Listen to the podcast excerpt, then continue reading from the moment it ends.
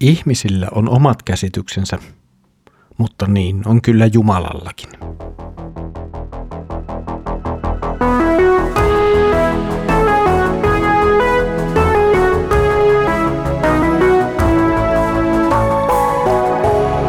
Kirjoitusten pauloissa.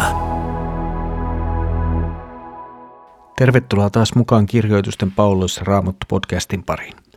Minä olen Mikko ja katselen teidän kanssanne yhdessä Markuksen evankeliumin jakeita. Mukavaa, että olet löytänyt taas aikaa tulla mukaan. Edellisellä kerralla luimme, kuinka Jeesuksen luot tuodut ihmiset paranivat. Tänään jatkamme sitten tuosta tilanteesta uuden teeman pariin. Seuraavalla kahdella kerralla käsittelemme teemaa puhtaudesta ja saastaisuudesta sekä ihmisen luomista säännöistä suhteessa Jumalan tahtoon. Nämä teemat ovat hyvin tärkeitä siinä kuvassa, miten Jeesus asemoi itsensä oman aikansa juutalaisuuden ja ylempäätään siellä asuvien ihmisten käsityksiin. Luemme tänään Markuksen evankeliumin seitsemännen luvun jakeet yhdestä kolmeentoista. Muutamia lainopettajia tuli Jerusalemista ja yhdessä fariseusten kanssa he menivät Jeesuksen luo. He panivat merkille, että jotkut hänen opetuslapsensa aterioivat epäpuhtain, pesemättömin käsin.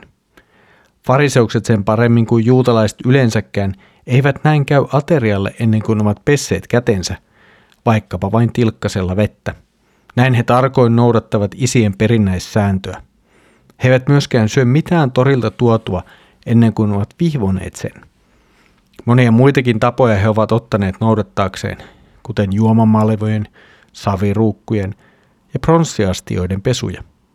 Niinpä fariseukset ja lainopettajat kysyivät Jeesukselta, miksi sinun opetuslapsesi eivät elä isien perinnäissääntöjen mukaan, vaan aterioivat epäpuhtain käsin.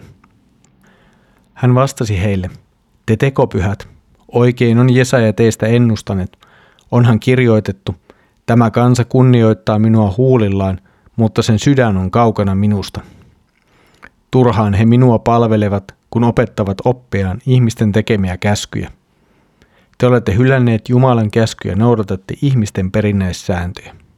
Ja hän jatkoi, taitavasti te teette tyhjäksi Jumalan käskyn, jotta voisitte noudattaa omia sääntöjänne. Mooses on sanonut, kunnioita isäsi ja äitiäsi, ja joka kiroaa isänsä tai äitiään, häntä rangaistakoon kuolemalla. Mutta te opetatte toisin. Jos joku sanoo isälleen tai äidilleen, se, mitä sinun piti minulta saada, on nyt korban. Olen luvannut sen uhrilahjaksi.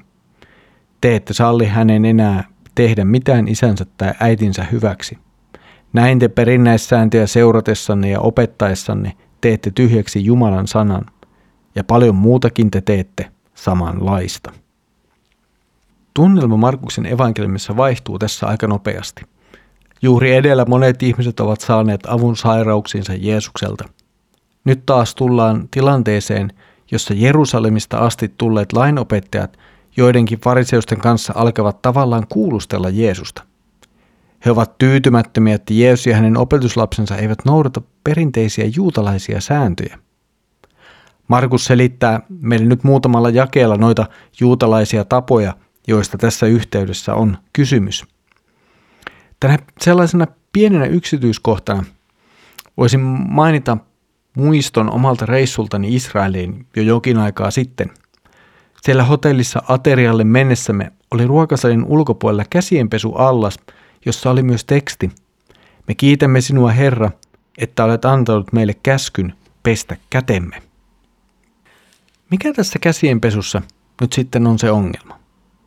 Käsien peseminen ennen ruokailua lienee ihan järkevää toimintaa – tai toisaalta jos nyt joku sitten syö likaisilla tai vähintäänkin pesemättömillä käsillä, niin miksi sen nyt pitäisi olla sitten niin suuri ongelma?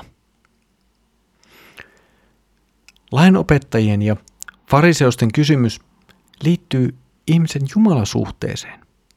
Vaikka kyseessä on vain ulkoinen asia, siis peseytyminen tai peseminen, niin sillä oli lainopettajille ja fariseuksille hyvin syvä hengellinen ulottuvuus.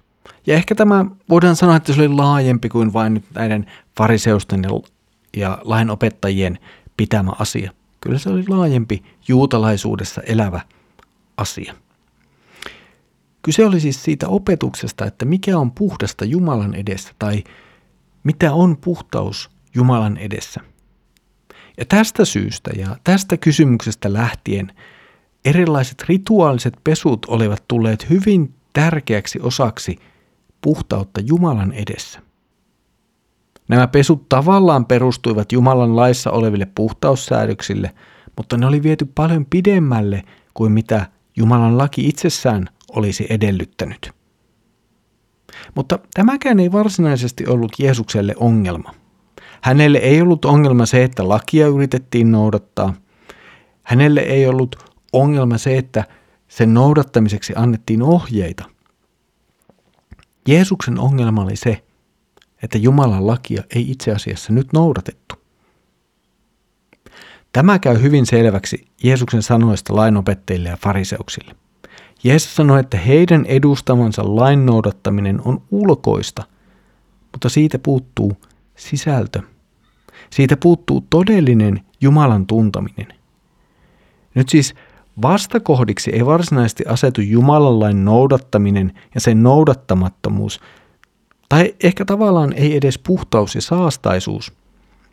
Nyt asettuu jollakin tavalla vastakkain kaksinaamaisuus ja todellinen Jumalan tahdon noudattaminen.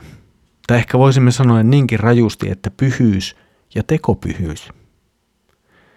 Tämä tulee meille vielä tätäkin jaksoa selvemmäksi, kun seuraavalla kerralla luemme tätä kohtausta seuraavat jakeet.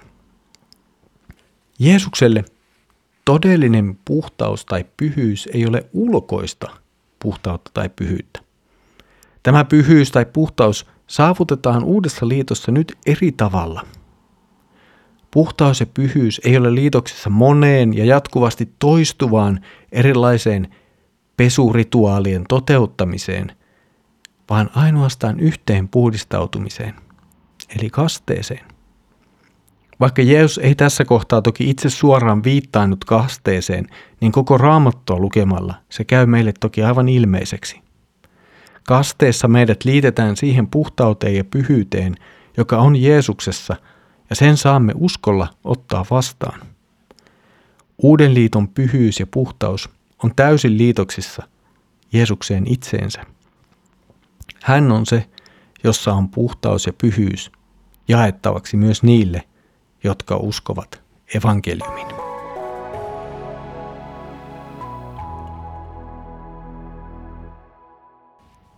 Miten sinusta tulee pyhä ja puhdas? Tämä on jollakin tavalla nyt Jeesuksen ja hänen vastustajiensa keskustelun keskiössä. Jeesus ei vastusta Jumalan lakia ja sen noudattamista. Hän ei oikeastaan edes vastusta sääntöjä, joita on luotu ohjeeksi Jumalan lain noudattamiseen. Toki Jeesus kritisoi voimakkaasti lainopettajia ja fariseuksia siitä, että he itse omilla säännöillään kyllä lopulta kiertävät myös itse Jumalan lakia.